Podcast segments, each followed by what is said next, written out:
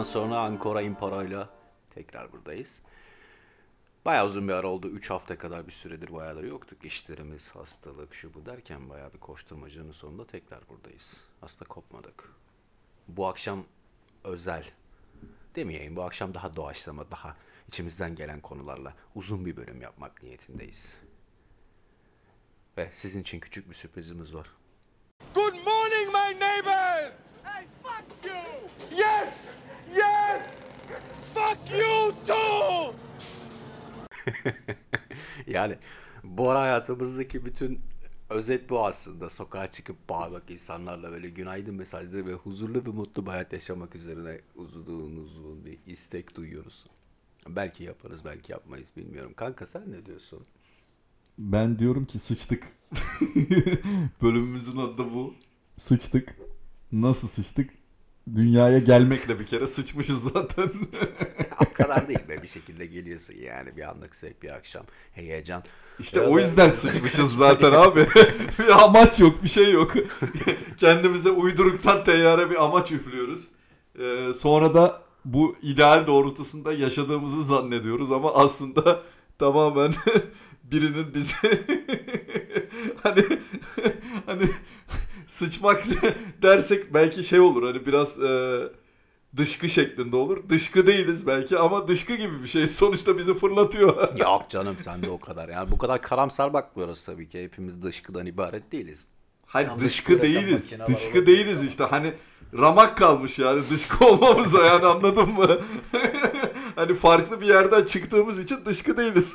Ya iyi de hayatı çekilir kılan bir şeyler olmalı yani. Nihayetinde baktığın zaman hayatımızda birkaç güzel şey var deyip de böyle geçmişe bakıp boktan ibaret bir gölge görmemeliyiz. Hepimiz böyle dışkıların yansımaları değiliz değil mi? Ya çıkıp sokağa fuck you too diyebileceğim bir komşumuz bile yok.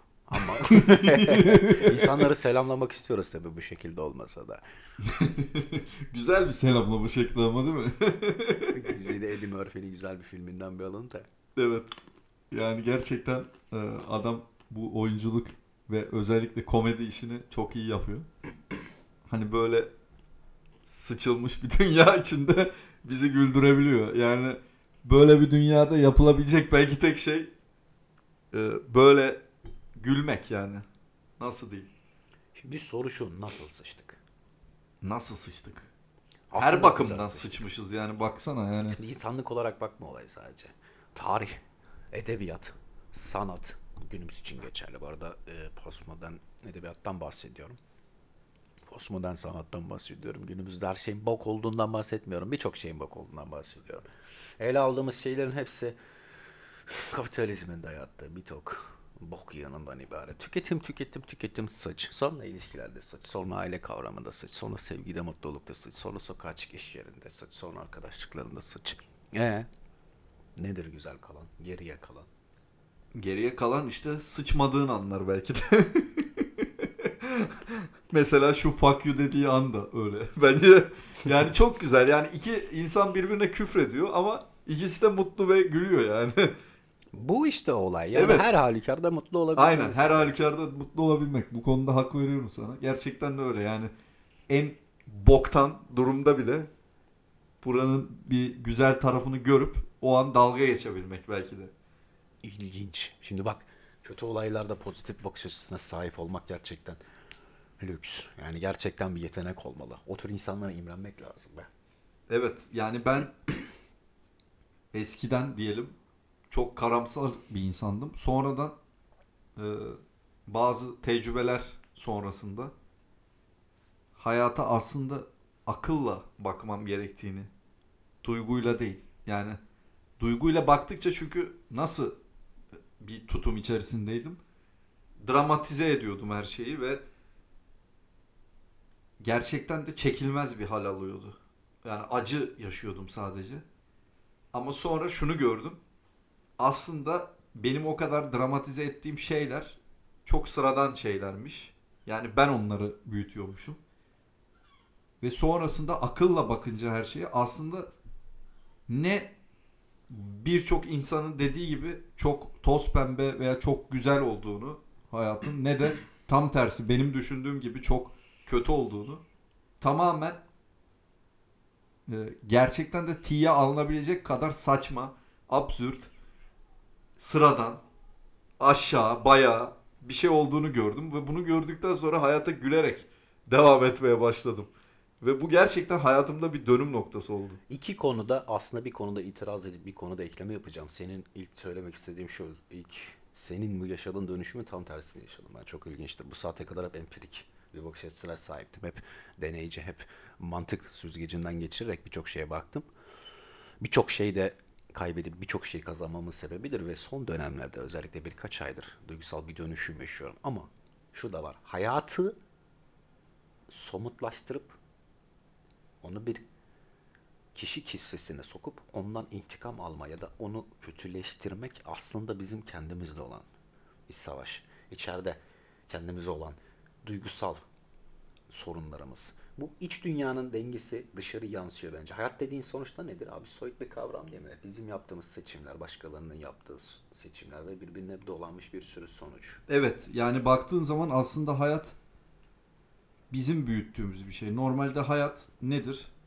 Biz bir canlı bir organizmayız.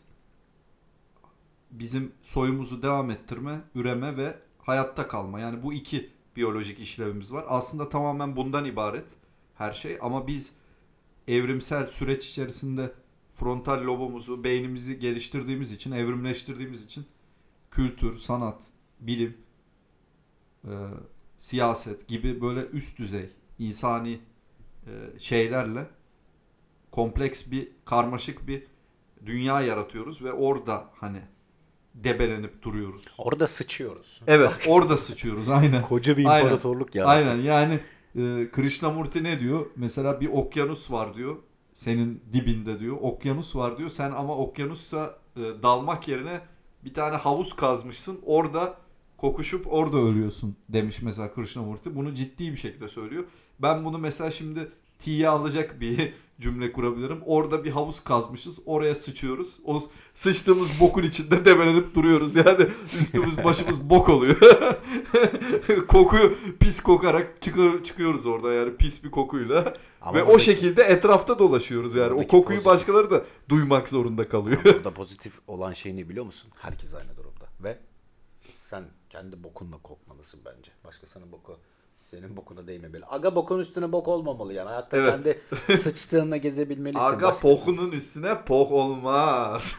kendi sonuçlarını yaşayabilmelisin. Tabii ki. Kendi seçimlerini, hatalarını, kendi e, aptallıklarını, kendi mutluluklarını kendi sınırların içerisinde. Yani başkası senin hayatını idare ettirmeli. Başkası senin adına karar vermemeli. Başkası senin duygularını etkilememeli bir yere kadar. Kendi seçimlerini yapabilmelisin. Sıçıyorsan sıç. Edison gibi bin kere başarısız oldum. Sonunda lambayı buldum çırpı yani. Bir şekilde sen de lambayı bulacaksın bir yerde. Tabii ki ve kendin sıçman yani kendin hata yapman seni gerçekten geliştiren bir şey. Çünkü başkasının seni yönetmesine izin verip başkasının hayatına müdahale etmesine izin verip onun aldığı kararlar nedeniyle hatalar yaptığın zaman ne oluyor bu sefer? Sorumluluğu ona yüklemiş oluyorsun. Sorumluluğu senin almadığın her eylemin sana ne olarak geri dönüyor? Sana senin kaybettiğin zaman olarak geri dönüyor. Kaybettiğin tecrübe olarak geri dönüyor. Çünkü tecrübe denilen şey aslında yaşla ilgili de değil. Tamamen senin yaşadığın yaşantıyı hazmetmenle ilgili bir şey. Sen eğer orada kendin karar alıp kendin uygulayıp hata yapmışsan ve bunun bedelini ödemişsen buradan karlı çıkan aslında sensin. Yani her ne kadar bir zarara, geçici bir zarara uğramış olsan da veya uğradığın zarar senelerce sürecek bir hastalığa veya benzeri bir duruma yol açmış olsa bile sonuçta bedeli sen ödediğin için ve sen yaptığın için bu hatayı inanılmaz bir tecrübeyle uyanıyorsun bunun içinden ve güçleniyorsun Bir aslında. de bu da deneyim değil mi? Acı çekmek lazım. Aslında bir yerde sadece deneyim de yeterli olmuyor. Koskoca bir süreç yaşıyorsun ya atıyorum 40 yaşındasın. O 40 yaşına gelene kadar öğrendiğin birçok şey var. İlk etapta Ama işte o var. o yaşa gelene kadar öğrenemeyen insanlar da var. Yani aslında yaşla ilgili değil. Gerçekten yani yaşla ilgili değil. Tamam yaş beynin e, bazı bölgelerini geliştiriyor. Senin hayata bakışın değişiyor. Gerçekten de ben mesela e, 30 sene önceki şey e, 20 sene önceki ben veya 10 sene önceki ben değilim. Yani Şu an çok farklı bakıyorum. Çok daha rasyonel bakabiliyorum çoğu şeye. Daha sakin bir kafayla bakabiliyorum. Hayır bahsettiğim şu.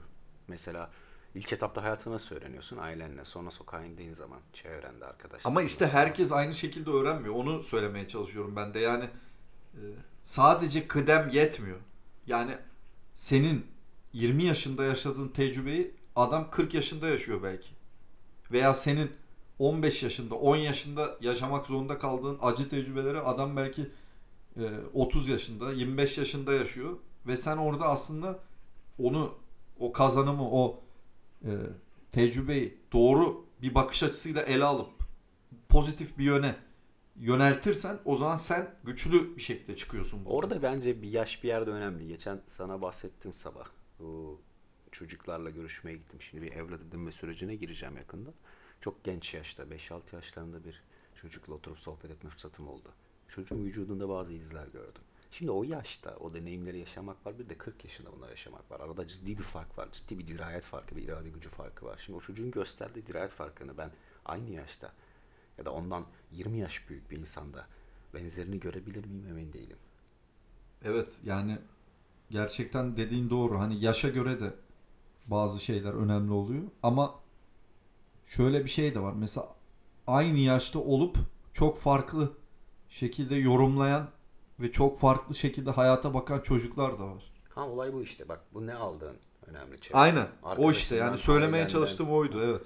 Ailen önemli burada, arkadaşların önemli, çevren önemli, okulun önemli, yaşadığın şehir, yaşadığın ülke dahi önemli. Yani konuştuğun dil bile etkiliyor seni. Karsal'ın dediği gibi doğduğun herhangi Ve kendi biyolojin de önemli. Kendi e, hayata bakış açın da önemli. Kendi biyolojinin getirdiği. Çünkü kimi insan mesela kendi biyolojisinden bi- biyolojisinden ötürü, fizyolojisinden ötürü daha karamsar bakabiliyor. Mesela ben öyleydim.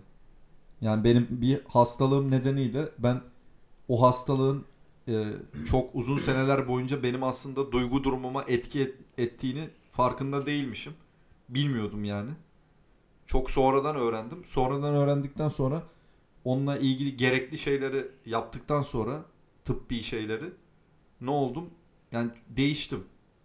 Fizyolojik olarak değişimim benim duygu durumuma da etki etti. Mesela bunun gibi şeyler de olabiliyor. Yani o tamamen bireysel bir süreç ve o kişinin e, nasıl bir kişi olduğuna da bağlı. O kişiyi oluşturan şey zaten sadece kendisi de değil. Yani sadece kendi biyolojisi, fizyolojisi veya kendi ailesi falan da değil. Bütün bir toplum da o kişiyi, o kişi yapıyor. 10 bin yıllık bir süreç var burada ya. Şaka gibi. Gerçekten 10 bin yıllık bir süreç var. İlk etapta ayağa kalkan insanlıktan krallıkları yaratıp birbirini öldüren Haçlı seferlerinden tut da Orta Çağ'daki bu Rönesans'a geçen döneme kadar insanlığın biriktirdiği bilgi birikiminin hepsini son dönemlerde insanlıkta küçük izler halinde görebiliyorsun. Evet, Bak. evet gerçekten öyle ve benim burada merak ettiğim mesela biz şimdi sıçtık diyoruz, işte sıçıyoruz, gülüyoruz, eğleniyoruz da orta çağda sıçmanın bedeli ölüm değil miydi abi? Yani hani böyle daha karanlık zamanlarda sıçmak, direkt kellerin uçurulması veya Çok basit oldu o bakış açısı ya. Bak şimdi Hayır Bazen- yani yani şunu demek istiyorum. Yani biz mesela bir hata yapsak tamam biz de mesela ölüme yol açabilecek hatalar yapabiliriz. Veya e, kendimizi hapse attıracak veya başka türlü hani böyle ağır cezalar alabileceğimiz hatalar yapabiliriz. Ama mesela günümüze baktığın zaman hani çoğu zaman aslında e, bir para cezasıyla veya işte daha hafif bir şeyle bundan kurtulabiliyorsun. Yani bedelini çok ağır ödemeyebiliyorsun günümüzde. Ama işte bu değişim ve değişim güzel bir şey. Bu çağlar boyu insanlığın getirdiği bilgi birikimi var ya. Birçok şeyin faydasız, birçok şeyin e, faydalı olduğunu orada süzgecilik. Bak Rönesans'ta insanlık sanatın değerini anladı. Rönesans'tan sonraki sanayi döneminde insanlık üretimin, e, iş gücünün değerini anladı. Tartışılır değeri derken. Burada e, farklı koşullar ortaya çıktı. Sınırlar çizildi. Hayata, evrene bakış açımız değişti. Ha yine de insanlık sıçmaya devam ediyor. Bir şekilde şu an şu çağda teknoloji ve kapitalizm üzerinden sıçtık ama insanlık kendini toplayarak gidiyor. Bu şey gibi. Bizim en iyi yönümüzmüş gibi sanki.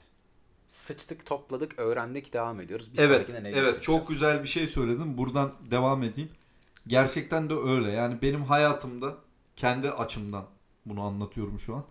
Benim hayatımda en önemli öğrendiğim şey şu oldu kesinlikle. Öğrenmek öğrenmek demek hata yapıp hatadan ders alıp devam edebilmek demek. Bunu öğrendikten sonra hayatım gerçekten çok pozitif bir yönde değişmeye başladı. Yani o tecrübenin gerçek anlamda tecrübe olmasını sağlayan şeyi öğrendikten sonra çok farklı bir noktaya geldiğimi düşünüyorum bakış açısı olarak. Ve bu şekilde insanlık senin dediğin gibi e, gelişti. Yani ne oldu? bir kişi zehirli bir mantar yedi, öldü. Diğerleri bunu gözlemledi. Yani onun ölümünü bedelini ödedi. O bedel üstüne o mantarı tekrar yemedi. O mantar insanlığın kolektif hafızasına zehirli olarak kazındı. Böyle böyle yani bir sürü aslında bedel ödenerek biz şu an bir şeyleri rahat yaşayabiliyoruz. Bir sürü insan bizden önce bedel ödemiş. Hani böyle bir şey var yani böyle bir gerçeklik var ve biz bunun üzerine e, bu rahatlığı bu şeyi elde etmişiz. Elbette ki hani o kadar rahat değiliz. Elbette hala da insanlığın çözmesi gereken bir sürü sorun var. Ama baktığımız zaman yüzyıllar öncesindeki e, bir sistemde köle olarak yaşamaktansa hani kapitalizmde e, bir maaşlı bir işçi olarak yaşamak çok daha iyi belki de Yani şu an. koşullar daha rahat. Aynen. zaman. Çünkü insanlar gerçekten yani mücadele ede ede bugünlere geldi ve dediğim gibi aslında bu belki bilimsel açıklanabilir ama o kadar bilimsel açıklamamıza da gerek yok. Çok somut bir şey. Hata yap ve oradan bir şeyler öğren, bir daha aynı şeyi yapma veya farklı yap. Hata yap demek biraz direktif oluyor. Şimdi tutup da bilerek hata yapmak olmaz. Bir şey yap denemek yani yapmaktan korkma. Dene. Hata Evet. yapman önemli değil sonunda. Böyle bakmak daha mantıklı. Evet, bence. evet. Yani direktif olarak söylemek istemedim aslında. Hani senin dediğin şekilde söylemek istedim. Sen daha iyi ifade ettin. Böyle yapmak daha iyi olur. Ee, Çünkü böyle olduğu zaman yani gerçek anlamda özgürlük bu bence. Yani bir sürü insan özgürlüğü bana göre yanlış yorumluyor. Ama gerçek özgürlük bu. Yani bir eyleminin sorumluluğunu alabilmek ve onun bedelini ödeyebilmek. Mükemmel olma paranoyasından kurtulmak bence insanı özgürleştiren şey burada. İşte o. Yani benim dediğime geliyor senin dediğin zaten. Yani mükemmel olmayacağını kabul edip hata yapabileceğini, eksik olabileceğini, her şeyini kabul edip bunun sorumluluğunu alabilmek, üstlenebilmek. Bu çok önemli bir şey. İnsanlar bunun sorumluluğunu üstlenmediği için gelişemiyorlar zaten. Ya sorumluluğu başkasına yüklüyorlar ya da kaçıyorlar sorumluluktan. Sorumluluk almaktan kaçan benim bir sürü arkadaşım var mesela. Hani benim ben kendimi hani çok üst rütbe bir yerde görmüyorum. Hani benden çok daha başarılı, çok daha iyi insanlar olabilir. Yani ben de sonuçta normal bir insanım ama mesela e, kendi çevremde baktığım bazı insanlar var. Hani zamanında yaşaması gereken çoğu şeyi yaşamamış mesela. Kaçmış çünkü. Sorumluluklardan kaçmış ve baktığım zaman hani kendimle onu kıyasladığım zaman elbette hani onun benden çok daha iyi olduğu alanlar olabilir benden çok daha e, iyi olduğu şeyler de olabilir. Bunu yatsımıyorum ama baktığım zaman gerçekten de beni bir şeylerin güçlendirdiğini, o sorumluluğu almamın beni bugün olduğum ben yaptığını görebiliyorum. Mesela onda onu göremiyorum mesela. Tabii canım olması gerekenler oldu. Bak hayat prensibimdir bu benim mesela. Kötü ya da iyi her ne olursa olsun. Buraya bir şekilde geldiysen keşke olmamasının en büyük sebebi. Hayatımdaki keşkelerin olmamasının en güzel sebebi bu. Olması gerektiği için oldu ve ben buradayım. Nasıl biriyim? Şu an olduğum kişiyim. Şu an olduğum kişi de gayet beni buraya getiren kişi ve bundan sonra götürecek kişi. Aslında bu sahip olduğun eee, koca okyanusun içerisinde üzerinde bulunduğun gemi. Bu bedenin sensin ya. O bilincin, hatıraların, anıların, hataların, deneyimlerin her şeyin koskoca bir geminin içerisindesin. Onu geliştirerek, onu hızlandırarak, yavaşlatarak ya da zarar vererek devam ediyorsun. Ama sonunda bir yere varacaksın. Ya şimdi öyle klasik drama yapmayacağım. Hepimiz öleceğiz falan tebe. Ya bazıları ölmüyor abi. Bunu herkes biliyor. Şöyle Aynen. bir durum var. Vardığın yerde ne götürdün? Çok eskilerden kız arkadaşıma bir mektup yazmıştım ayrılıktan sonra. Bazıları ateş gibidir, bazıları rüzgar, bazıları toprak gibidir diye böyle eski platonik şeylere bir gönderme yapmıştım. Evet. Bazı insanlar hakikaten nehir gibi, bazı bazıları da böyle toplayıp götürüyorlar. Varacağı yere kadar biriktiriyorlar sırtlarında. Bazıları rüzgar gibi dünyaya dolaşıyorlar hiçbir şey biriktirmeden ama dünyanın esintilerini sırtında taşıyorlar. Bazı insanlar ağaç gibi. Olduğu yerde kök salıp büyüyorlar. Meyve veriyorlar, gölgelik veriyorlar. Faydalı insanlar oluyorlar ama sadece orada. Şimdi burada ne tür bir insan olabilmeyi seçebilmeliyiz bence. Bu seçme özgürlüğü. Hata yapmaktan korkmama, kendini kabul etme, zayıf ve eksik yönlerini görebilme, bunlara katarak devam edebilme. Bu koca okyanusta hareket edebilme özgürlüğü. Biraz da cesaret lazım. Evet. Cesaret. Çok güzel e, söyledin. Gerçekten de cesaret çok önemli bir kelime ve kavram. Yani cesaret olmadığı zaman bu e, az önce bahsettiğimiz hiçbir şeyi yapamıyoruz.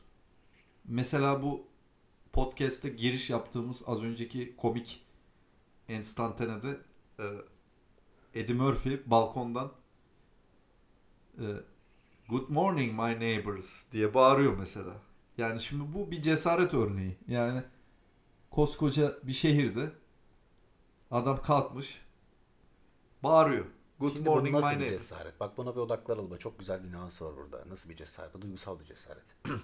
bu duygunu paylaşma cesareti. Evet, İçindeki evet çok isteği güzel ifade ettin. Aynen öyle. Yani adam haykırıyor yani. Adam o şehre gelmiş belki de ilk kez haykırıyor yani. Güzel bir gün olduğunu ve bunu dünyaya haykırmak istediğini belirtiyor, ifade ediyor. Bunu yapıyor ve karşılığında da o şehrin monoton rutin hayatına alışmış insanlar Fuck tarafından you fuck you deniliyor. Ama adam o kadar kendinden emin ki. Yani o kadar o kadar içi o duyguyla, o tutkuyla dolu ki ne yapıyor? Yes. yes Ne yapıyor? Evet, too. kabul ediyor. Evet, yes. Yes, fuck you too diyor. Ben de seni. Ben de seni seviyorum ve ifade şekli yani. Evet. Bu şekilde korkmadan duygularımızı ifade edebilmeliyiz bence. Evet, bu çok önemli bir şey arkadaşlar. Yani gerçekten çok önemli bir şey. Ve şöyle söyleyebilirim. Hani herkesi genellemeyeyim. Yani bizim nesil olarak tabir edeceğim. Genelleme yapmayayım çünkü bunun dışında olan bir sürü insan vardır. Fakat benim e, gözlemlediğim mesela bizim nesilde bu biraz daha bastırılmış bir şey. Hani genç nesil şu an Z kuşağı daha önce bununla ilgili zaten yorum yapmıştık. Onlarda mesela bunu daha çok görebiliyorum. Yani kendini da, çok daha rahat ifade edebiliyor ve çekinmiyor bunu yapmaktan. Bizim nesil her ne kadar e, bir önceki nesillere göre daha özgürlükçü, daha şey bir nesil olmasına rağmen bizde mesela ifade de biraz daha böyle bir çekiniklik vardı. Bunu şöyle düzeltebilir miyim? Nesil demeyelim de bizim gibi insanlar diyelim. Tamam öyle diyebiliriz. Yani sonuçta zaten herkesi kapsamıyor bu. Yani farklı insan türleri de olabilir. Dediğin doğru. Yani bizim gibi insanlar mesela e, daha böyle bastırmış bazı şeyleri geçmişinde. Gerek işte topluma karşı iyi görünebilmek için belki belki kendisi kendisini ifade edemediği için veya ifade etmesini bilmediği için nasıl yapacağını beceremediği için bunun gibi nedenlerle mesela böyle bir çekiniklik yaşamış ama sonradan kabuğundan çıkmış. Yani burada o çıkış önemli. Kabuktan çıkmak. Ya fuck you too o zaman ne diyelim yani. Aynen. Fuck you too yani. Fuck you too bro. evet gerçekten öyle yani. Sıçtık ama sıçtığımızı kabul edip yola devam edebilmeliyiz. Bizi büyük yapan şey de bu zaten.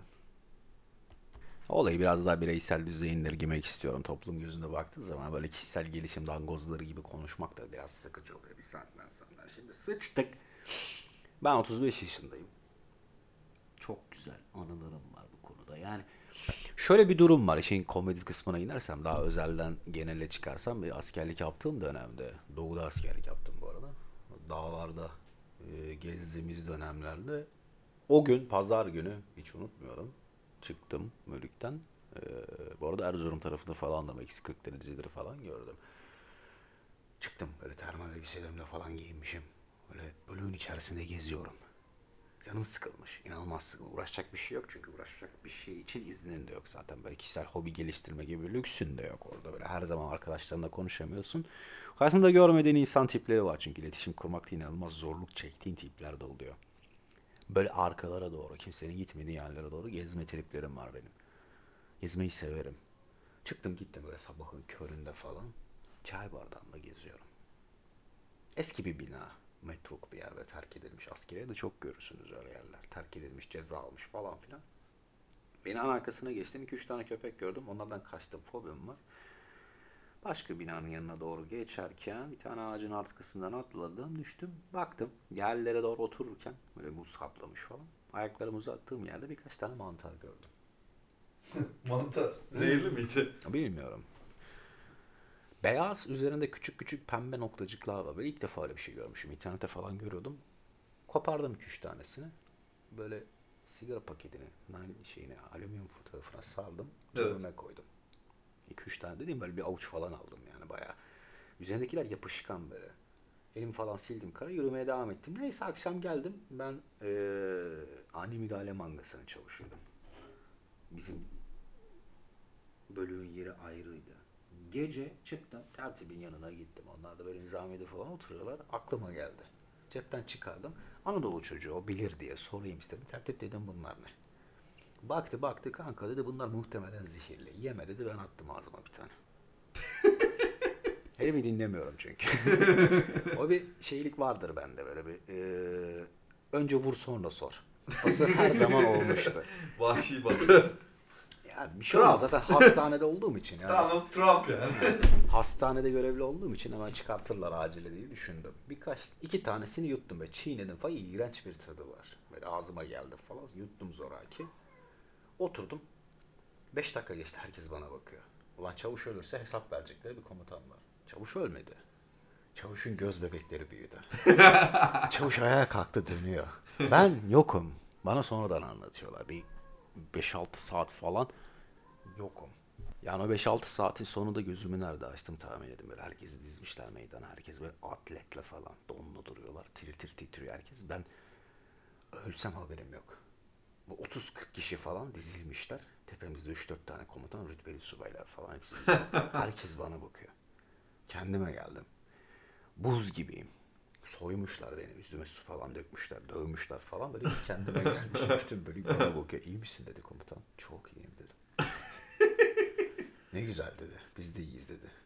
Ve etrafıma bir baktım. Benim yüzümden ceza yemiş herkes. Dünya kadar. Ama iki saat falan soğukta bekledik. Soğuktan düşüp bayılanlar oldu. Onlar hastaneye götürdüler. Yanımızda hastane. Kimse ölmüyor zaten meraktan. Sabaha kadar ben dikildim orada. Komutan arkasında döndü bir tane daha yedim falan böyle. Ama Mevlana gibi bir o yana bir bu yana taşacak sallıyorum. Ne oldu bu adama? Geliyor böyle tokatlıyor falan böyle ben gülümsüyorum. Şarkı söylüyorum bir o yana sallanıyorum. Kuğu gibi geziyorum etrafta. En son çıkarıp vuracak zannettim. Bir ara eline beline falan götürdü. Götürdüler beni odaya kilitlediler en son. Üzerimi falan aramışlar. Yedim ki hepsini yok bir şey yani. Kanka sabah bir çıktım oradan. Ee, pazartesi günü. Ben paşa yaverliği de yapıyorum bu arada.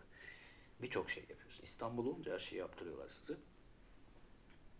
Sabah aç karnına paşayı karşıladım. Kahvesini verdim. Bölüğe doğru yürüdüm falan komutan yüzüme bakıyor. Bütün nizamiye, bütün bölük 300 kişi falan ceza yemiş benim yüzümden. benim mantarı yediğimi öğrenen herkes saldırmış. Tutan tuttuğunu yemiş. Zehirlenenler, zehirlenmeyenler. Yarısı hastanelik. Orada gördüğünüz, anlattığım o 40 kişi ayakta kalan 40 kişi, son 40 kişiymiş. Benimle beraber kafalar nasıl ama çok güzeliz. Zehirlenmek ya da zehirlenmemek. İşte asıl mesele bu. Sıçmaksa böyle yapın arkadaşlar. Yani güzel sıçın ki ardınızda imzanız kalsın. İki hafta falan konuşuldum. Paşa beni kovdu sonra geri aldı. Böyle bir cezaevine gittim geldim falan. O mantarları aradım. Hepsini yoldurmuşlar. Bir tane mantar kalmamış. Aradım iki hafta mantar aradım koskoca böyle bir- birkaç bin metrekare. Bir de hala arıyor adam. ya. Arayacağım tabii. arayacağım. Abi çekilir ki ya. Lan nasıl bir bağımlısı ya? Buldum sonra. Dağlara doğru eski bir tane bölünün arasında aynı mantarı buldum tekrar ama kahverengiydi üzerindeki. Yine aynı tertibe sordum. Tertip dedim bunlar yenir mi? Şöyle bana baktı. Sen ye dedi. Sen dedi sen yiyeceksin yani. O hesap yani. Sıçıyorsan güzel sıç. Hani hata yapıyorsan keyif al. Siktir et. Biliyordum başıma gelecekler. Umurumda da değildi açıkçası. Ya sonradan girdiğim ilişkilerdeki gibi kadınlarla. Şöyle bir durum oldu. Bir tanesine ayrıldıktan sonra ben zaten bu ilişkiye 6 ay süre vermiştim dedim. Beni bıçaklıyordu az kalan. Ne alakası var da ben bir ömür düşünmüştüm de bilmem ne de falan da filan. İyi de yani. Görünen köy kılavuz istemiyor. Madem bunu biliyordun ne bileye girdin be sik kafalı diyeceksiniz. E, ya denemek lazım be. Sıçacağın zamana kadar o geçirdiği süre de güzel yani anlatabildim mi? Bir şey Valla askerlik askerlikten bahsettim benim de aklıma geldi. Ben de şeyde sıçmıştım. Biz e, Gelibolu taraflarında yapıyorduk işte askerliği. Orada çok ayaz bir rüzgar var. Yani jilet gibi kes- kesiyor. Tamam sizin Erzurum'da daha e, soğuk olabilir. Doğrudur. Soğuk değil Arktik bölge orası. Tabii yani eksi dereceler olabilir yani doğrudur. O taraf eksi dereceyi fazla görmüyor. Yani eksi olduğu da oluyor ama e, rüzgar bütün boğazların kesiştiği noktada olduğu için jilet gibi kesiyor. Ve bu yüzden bizler nöbet tuttuğumuz yer e, kamyonların olduğu yerdi. Ve biz e, şey yapıyorduk orada. Aslında nöbet tutmuyorduk yani. Kamyonların içine girip uyuyorduk. Açık konuşmak gerekirse aynen. Evet, e, bir gün şöyle bir olay oldu. Yani ben e, girmişim. Tabii aynı kamyona giremiyoruz. Bazen girebiliyoruz ama çoğu zaman giremiyoruz. Farklı kamyonlara girmek zorundayız. Çünkü her an e, denetime gelen bir tane komutan olabilir. O yüzden farklı kamyonlardayız. E, şey yaptım işte bir tanesine girdim. Çok soğuktu gerçekten yani jilet gibi kesiyordu yine rüzgar. girdim uyuyakalmışım yani çünkü gecenin bir saatinde uyandırmışlar. Gecenin bir saatinde uykunun yarında yarısında bölüyorlar. Yani gidip nöbet tutturuyorlar orada. Saat iki buçuk üç gibi yani. Düşün sen 9'da 10'da yatmışsın. iki buçuk üç gibi herif seni uyandırıyor. Bir yarım saat 40 dakika nöbet tutturuyor sonra geri gönderiyor. Düşün yani. Böyle bir durum. İçinde uyudum ama böyle az uyumuşum. Yani 10 dakika mı? 15 dakika mı ne? böyle bir şey beni dürtüyor. tamam mı? ben diyorum oğlum ya git başımdan uyuyorum diyorum. Zannediyorum ki benim tertip orada. yine dürttü, yine dürttü tamam mı? Ben diyorum ya git falan böyle bağırıyorum. En son gözümü açtım. Ya git falan böyle. Komutanla göz göze geldik. Kalk gidecek çaymana ya. Neyse ki iyi bir komutana rastladım. Adam şey yapmadı ya. Ceza alırdık yoksa yani. Bir şey. Düşünsene o uyku sersemliğiyle bir de küfür etseydim adama. Alışkın da onunla dayak yersin en fazla bir şey olmaz yani. yani göze alıyorsan sıç. Şöyle de bir olay var. Ee, 2015 civarında falan bir tane sempozyumdayım. Konuşmacılığa katılacağız. Bayağı yurt dışından falan ünlü konuşmacılar gelmiş. Nasıl konuşma denemez aslında biraz bizimki de mentorluk. Bu finansal yatırım çevresiyle alakalı bir tane projeyle gittik. Girişte kahve ikram ıvır zıvır servisleri var. Klasiktir zaten. Sonra sahneye çıkar konuşur insanlar. Ben sunumu yapacağım. Benimle bir sıram var. Bir saat aralığı var. İnsanlar seni bekliyor. Yedim, abandım ben ikrama, kahve, ıvıra zıvıra falan. Ne bulduysam. Kokteyl getirdi bir tane arkadaş. Kanka bunun hiç enerji verir. Dedim içinde kafein kahve falan yok değil mi? Kahve, karanlık bir şey ya. Koyu renkliydi böyle bitter falan. Yok yok sen hiçbir şey olmaz dedi. Yani şimdi sahneye çıkacaksın 40 dakika konuşacaksın falan.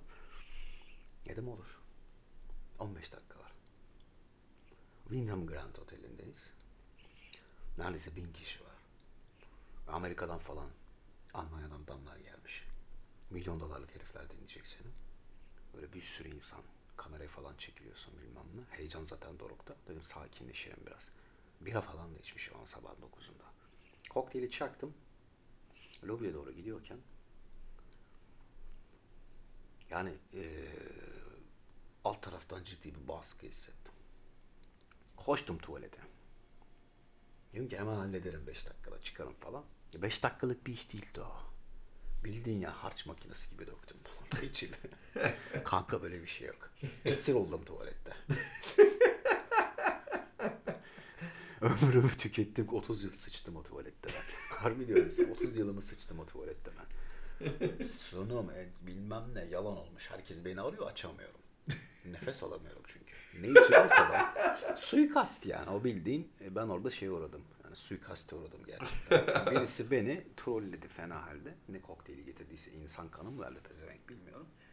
Yalan oldu. Benim yerime başkası çıkmış, konuşamamış, proje sıçmış, kimse dinlememiş, gitti falan abi. Çıktım, patronum beni arıyor yana yakala. Ben temizledim bünyeyi. Yani bildiğin egzorsist. Şeytanı çıkarttım. Geldim. Ayaktayım. Ama diyaframım falan ağrıyor. Karnım falan. Ciddi bir baskı, stres var. Zaten kovuldum. Biliyorum. Kovuldu mu? Biliyorum. Orada kovuldum zaten. Tuvalete girerken onu düşündüm. Belliydi zaten. Gerçekten sıçmışsın ya. Belliydi kanka. Çıktım patron yüz yüze geldik. Böyle patron dediğim adam aynı yaştayız. Güle güle geldi adam gülümseyerek. Kollarını da açtı. Good morning neighbors'ı sağ Fuck you too. Ne haber dedi. Dedim iyi. Nasılsın dedi. Dedim daha iyi. ne oldu dedi. Çok sıçtım dedim. Nasıl yani? Dedim çok sıçtım. Dört kere dedim sifona bastım falan. Böyle makara yapıyorum ama adam gülüyor ama bu e, gülme şeyi de böyle seni katilin yüzünde olur ya. evet. Mantıklı bir açıklamam yok çünkü. ne diyebilirim ki? Dedim ben biliyorum senin söylemene gerek yok. Tamam dedi. Taksi çağırayım mı dedim. Gerek yok yürüyerek giderim. O gün gittim. Ertesi gün işe gitmedim. gerek yoktu çünkü batırdım projeyi. ne yaptım? Gittim. Asmalı Mescid o zaman duruyor muydu hatırlamıyorum o taraflara. Duruyordu. Galiba o yıllarda. Oralarda bir yere girdim. iki tane bira içtim. Sonra Galata tarafına indim. Sevdiğim bir restoran var. Güzel bir balık yemeği yedim. İndim cenemize oturdum. Bir tane kahve içtim. Galata Kulesi'ne bakarak kariyerime nasıl sıçtığımı düşündüm. Pişman oldum mu olmadım umurumda değil. Bir daha olsun. Başka iş buldum iki gün sonra. Böyle şeyler de olabiliyor hayatta. Yani Ya beni de işlettiler. Ben lisedeydim o zaman. Çok güzel bir kız vardı. Yani şey böyle nasıl diyeyim. Babası komutan böyle falan. Hani böyle asker babası. Kız baya güzel. Yani kızla benim bir ilgim yok. Yani benim kendi ilgim de yok. Kızın da bana bir şeyi yok.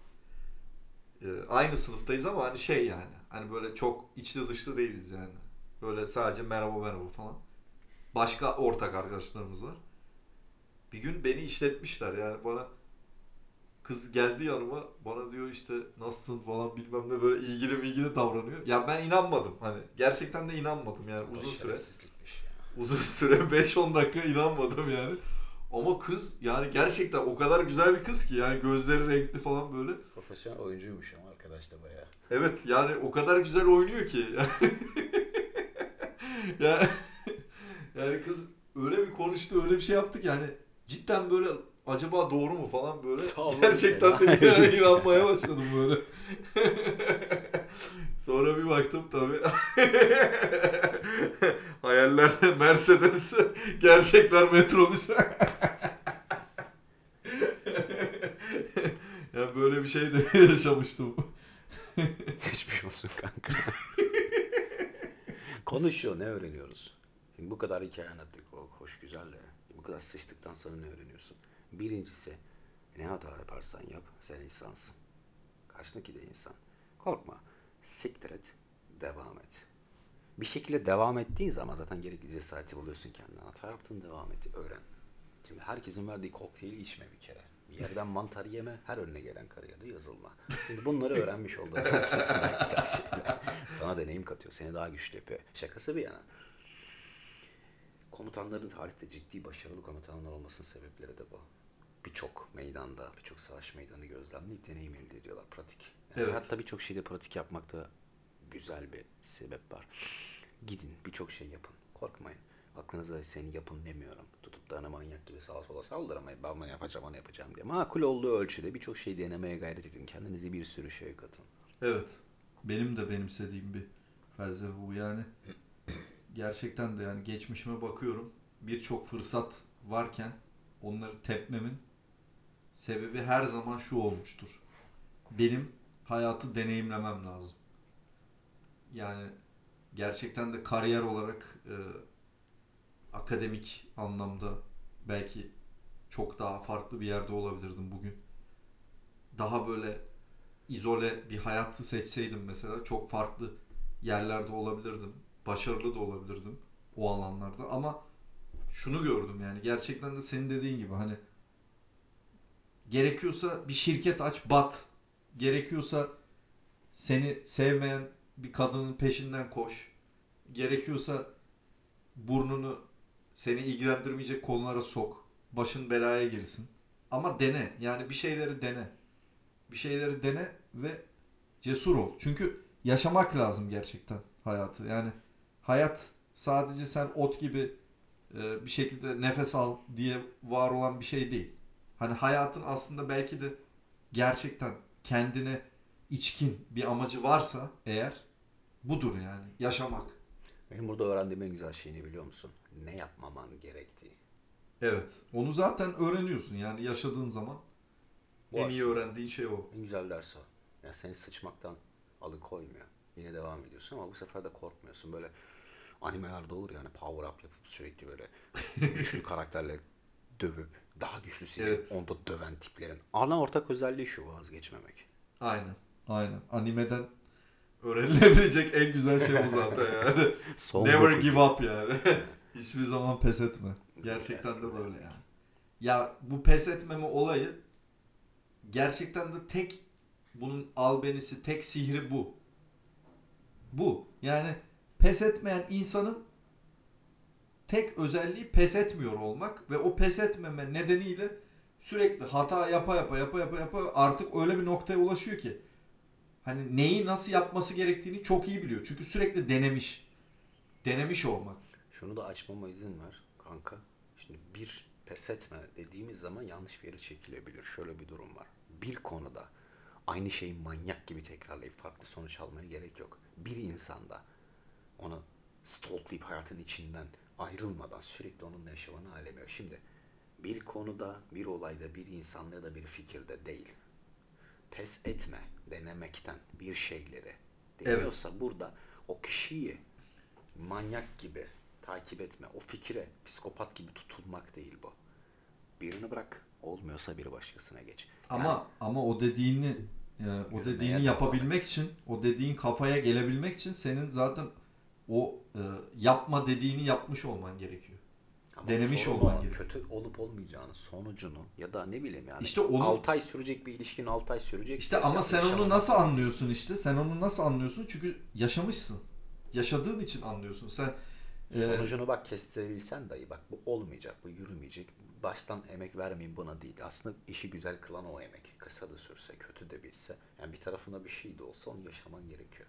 Evet işte sen onu şu anki tecrübenle söyleyebiliyorsun. Ama bunu mesela 17-18 yaşında 19 yaşında biri yapamayabilir. Çünkü aynı tecrübede değil. Hayır iyi kötü insanlar bir şeyleri öngörebiliyor. Bak başına bir şey Ya gelecek. öngörürsün Mesela ama işte- Arabayı hızlı sürüp bir yere çarpacağını biliyorsan sürme mesela.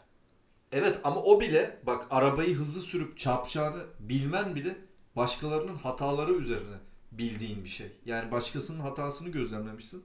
Başkasının tecrübesinden faydalanmışsın. Hani onu kendin Amerika'yı keşfetmene gerek yok. Evet doğru diyorsun. Ama e, aşkta da böyle bir şey. Yani sen aşkı yaşamadan aşkın nasıl bir acı verebileceğini veya nasıl bir mutluluk verebileceğini bilemezsin ki. Yani çoğu kişi genç bir insanı mesela yanlış bir kişiden uyarabilir. Kanka, Değil mi? Aşk mutluluk vermiyor. Aşk sadece acı verir. Ya mutluluk da veriyor geçici Hayır. olarak. Geçici Mutluluk olarak vermez. mutluluk da Aşk veriyor. var olduğu sürece aşktır. Ya o kişiye göre değişir. Şimdi herkesin aşk tanımı farklı. Ben ama sadece örnek olarak verdim. Aşk olmak zorunda hayır. O bir uyuşturucudur. Şimdi bu uyuşturucu bağımlılığına giriyor kankacığım. Baktığın zaman bittiğinde yoksunluğunu hissediyorsun. Psikopat gibi bir başkasına saldırıyorsun. Sürekli bir arayış içerisindesin. Bu seni hedonistik bir yaşama doğru gönderiyor. Dönüp Yo her insan öyle değil yani. Ya o o konu bence farklı bir tartışma konusu. Yani orada daha derinlere inebiliriz yani. Şu an bence o kadar e, şey yapmamıza gerek yok. Ya Çünkü farklı görüşlerdeyiz. seçimler arasında fark var. Şimdi bir şeyi Ya şeyden ötürü o da hani ikimizin de hayat tecrübeleri farklı. Ondan e, ötürü sen farklı ben farklı düşünebiliriz yani. Normal bir konu bu. E, ama benim demek istediğim şuydu yani şimdi sen bu tecrübeyle diyebiliyorsun ya hani işte o kadar da saçmalamayın diyebilirsin. Yani senin için kolay veya benim için kolay. Ben de diyebilirim. Ben mesela çok demişimdir genç e, benden genç insanlara çok demişimdir yani Şöyle yapmayın, böyle yapmayın. Ama bunları derken mesela şunu öğrendim ben. Empati kurmaya başladıktan sonra yaptım bunu. Yani o insanlarla. Şunu gördüm yani onlar benim gibi düşünmek zorunda değil. Çünkü onlar benim tecrübemde değil. Baba yaşın önemli değil ki. Beyninde iki tane en az hücren varsa yani en azından zarar göreceğin şey girmezsin. Ya onlar sana söyler. Ama işte o o herkes için genel geçerli olmuyor. Gerçekten de olmuyor. Yani herkesin çünkü bunu bana eski sevgilim söylemişti. Ee, demişti ki bana yani sen güçlü bir insansın. Evet güçlü bir insansın ama herkes senin kadar güçlü değil. Bunu öğrenmek zorundasın demişti ve yani bu söylediği şey ben şu ana kadar unutmadım yani. Yani üzerinden eski bir sevgilim yani üzerinden en az 5 sene 6 sene geçmiş olan bir sevgilim. Ve evet yani evet sene geçmiş. evet O beş göçmüş sene yani. senin de üzerinden geçmiş belli. Tabii. Tabii. Üzerinden geçiyor. Hayır yani bana bunu söylemişti ve haklıydı. Yani şu an hak veriyorum kendisine. Doğru. Yani ben farklı tecrübelerden gelmişim. Farklı bir ortamdan e, girip çıkmışım. Batıp çıkmışım veya çıkıp batmışım. O farklı. evet yani o farklı. Yani aynı şey olmak zorunda değil. O beni ne zaman anlayabilir? Benimle aynı şeyleri yaşadıysa anlayabilir. Yaşamadıysa anlamayabilir. O güçsüzse ben onun güçsüzlüğünü e, hor göremem. Hor göremem çünkü aynı değil. Yani anladın mı? Hani benim dengim değil bazı konularda. Ya ya seni yüzde yüz anlamasına da dengin olmasına gerek yok ki. Şimdi insanlar birbirini tamamlayabilen varlıklar. Bu açıdan bakmak lazım. İşte o açıdan biz şu an bakabiliyoruz ama. Anladın mı? Hani Eskiden de bakıyorduk ama kaçınıyorduk. Çünkü bağımlılıklarımız, korkularımız, alışkanlıklarımız zıvır zıvır var. Bunlar bizi yönetiyor. Evet yani e, bende de oluyordu o dediğin doğru. Ben de mesela aslında sonu görebiliyorsun tamam mı? Sonu görebiliyorsun yani gideceği yönü görebiliyorsun ama yine de tam tersini yapıyorsun.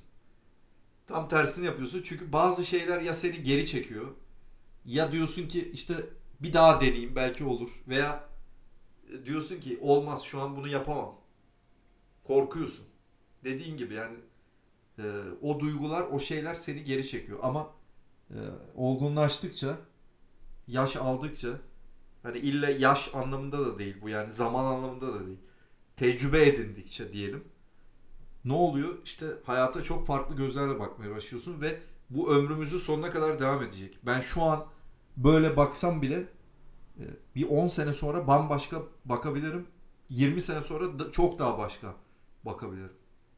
Bunu gördüm yani ben hayatta. Yani hayat böyle ilerleyecek.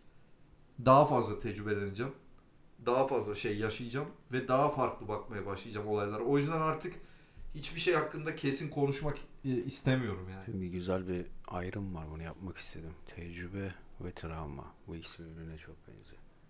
Evet, şu an çok e, zor bir konuya girdin. Doğru diyorsun. Çok da zor bir değil aslında. Bak, Yok, zor bir konu. Yani şöyle ince zor. bir çizgiyle ayrılıyor. Aynen o çizgiyi ayırmak çok zor. Gerçekten yani senin onu şu an ifade etmiş olman bile bir sürü insan için e, anlamsız olabilir. Yani onlar hala da travmayla tecrübeyi bir sayıyor olabilirler.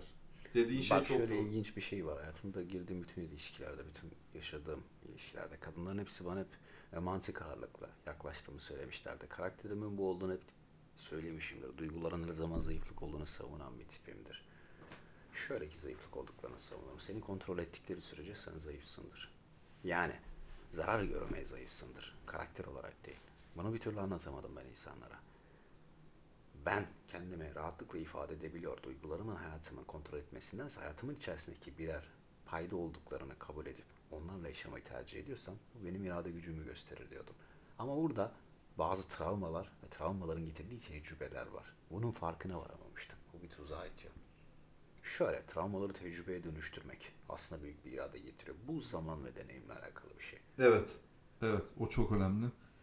Gerçekten de yani mesela sen böyle anlatıyorsun. Ben mesela senin tam tersi bir konumundaydım.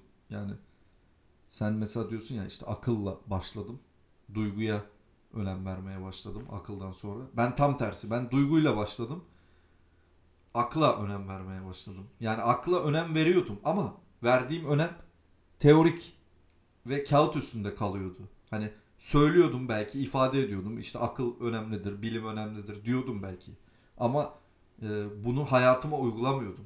Bunu ne zaman hayatıma uyguladım ondan sonra duygularımı da kontrol etmeye başladım. Yani gerçekten de çok ince bir çizgi var. Dediğin çok doğru. Yani travmayla tecrübe veya duyguyla akıl arasında çok ince bir çizgi var ve aslında insanı e, doğru olan, iyi olana götüren şey dengeyi bulabilmek. En önemlisi bu bence. Olay o işte. O ince dengede sıçıp sıvazlıyorsun sürekli. Bir de tüy dikiyorsun üstüne. Şimdi bu şey gibi hastanın üzerine kırmızı bir tane işte mi de boksona dikiyorlar ya. O Evet. öyle bir şey oluyor yani. Travma, tecrübende eğer tüyü dikiyorsan sıçmışsındır. Travmaya dönüştüğündür. o. Bak o sıçma anlarını bütün böyle kişisel gelişim kitapları şunu tavsiye ediyorlar. Verdikleri en büyük tavsiyelerden bir tanesi böyle günlük tutun. Şimdi ben önce şöyle anladım. Günlük tutmuyorum, hikaye yazıyorum.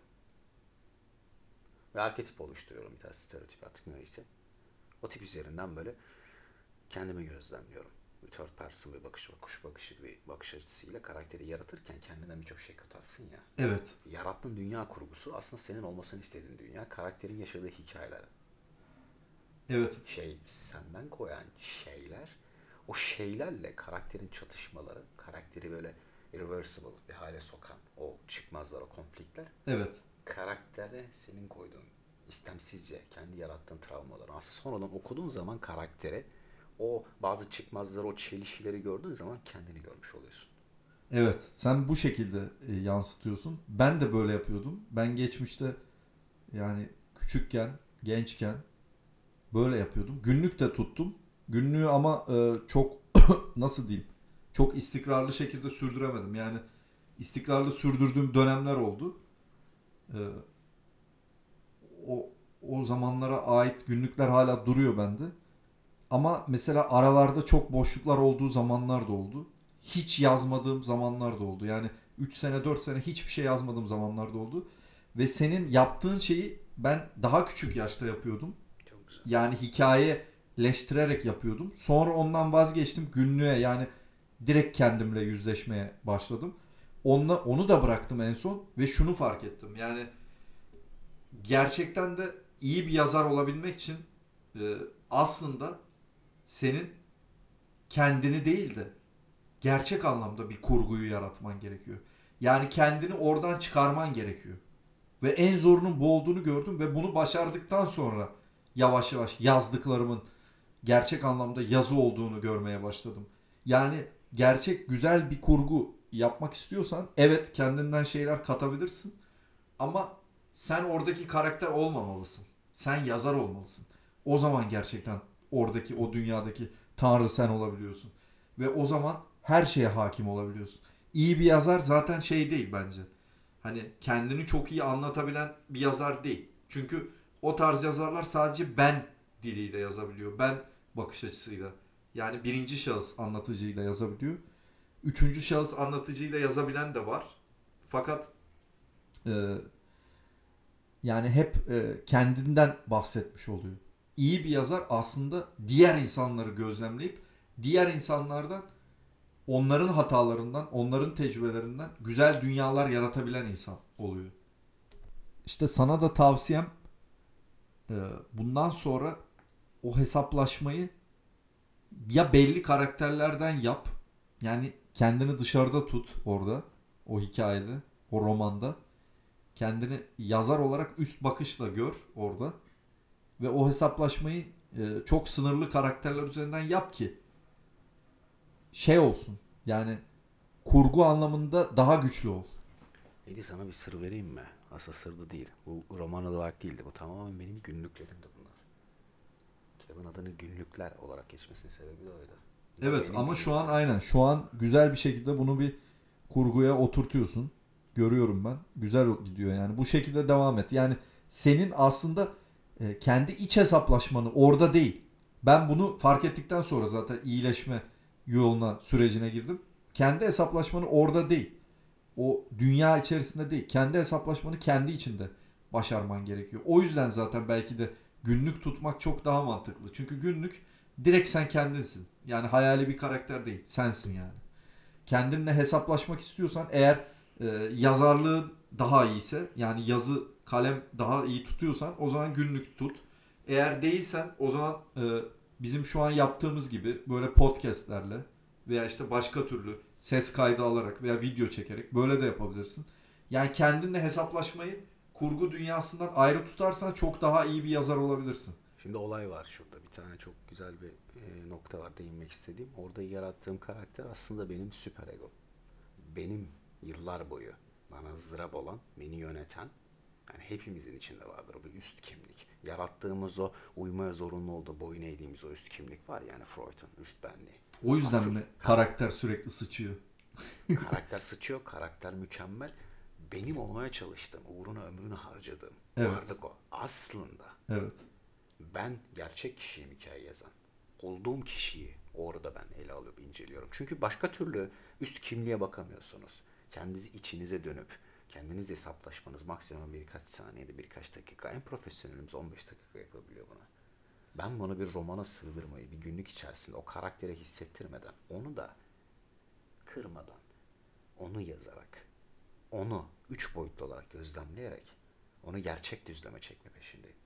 Evet sen Niyet buydu ilk, ilk Evet sen aslında orada hani kendinle işte ama yine kendinle hesaplaşıyorsun. Yani o karakter üzerinden kendini iyileştirmeye çalış, çalışıyorsun. Ha bu kötü bir şey değil. Yap bunu.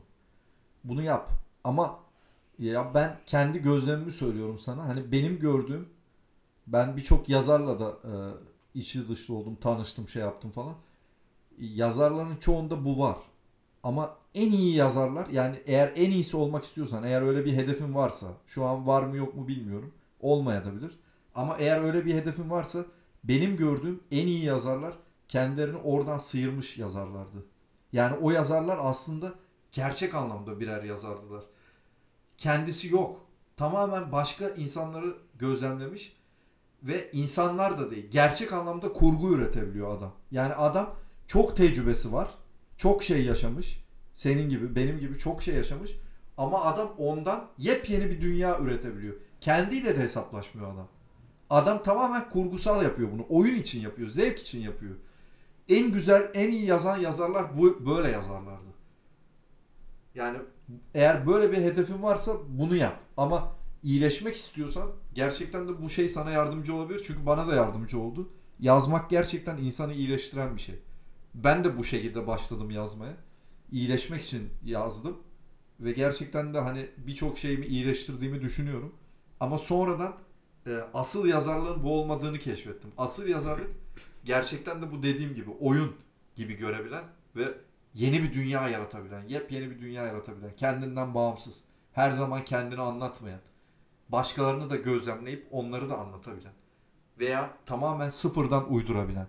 Ne başkaları umurumda değil ki benim. Başkaları hayatımın içinde zaten. Gerçek hayatta başkaları var. Ve hayatımın %80'i başkaları oluşturuyor. O kalan %20'lik kısmı da ben kendimi ifade edebilmek adına aslında bir iç döküş gibi bu. Evet. Yani bu da bir yöntem.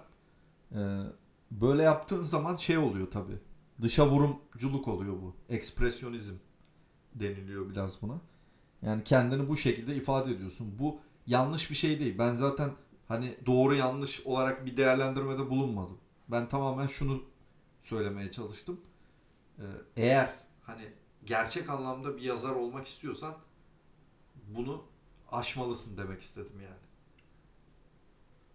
Gerçek anlamda bir yazar olma gayem yok. Ben gerçek anlamda bir yazılımcı olayım, tasarımcı olayım, patron olayım, zengin olayım. Benim derdim bu. evet. yani gerçek anlamda zengin olayım. Sıçmadan devam edeyim. Şu kariyer noktamı bir yere getireyim. Ama Böyle- sıçacaksın yani. Bunun Ya çaresi yok. da zengin sıçayım hemşerim yani. Aldı bokum altından olsun yani. Gidip böyle İspanya'ya falan yerleştiğimde uzaktan haldizek bir param olsun yani en azından. Böyle 6-7 ay sıçabileyim rahat. Dolarla kıçını silebilirsin o zaman. Ha! Dolara sıçayım ya. Anlatabildim mi? Güzel sıçalım. Evet arkadaşlar. Hepinize güzel sıçmalar diliyoruz. Fuck you all. yes! Yes! Fuck you too!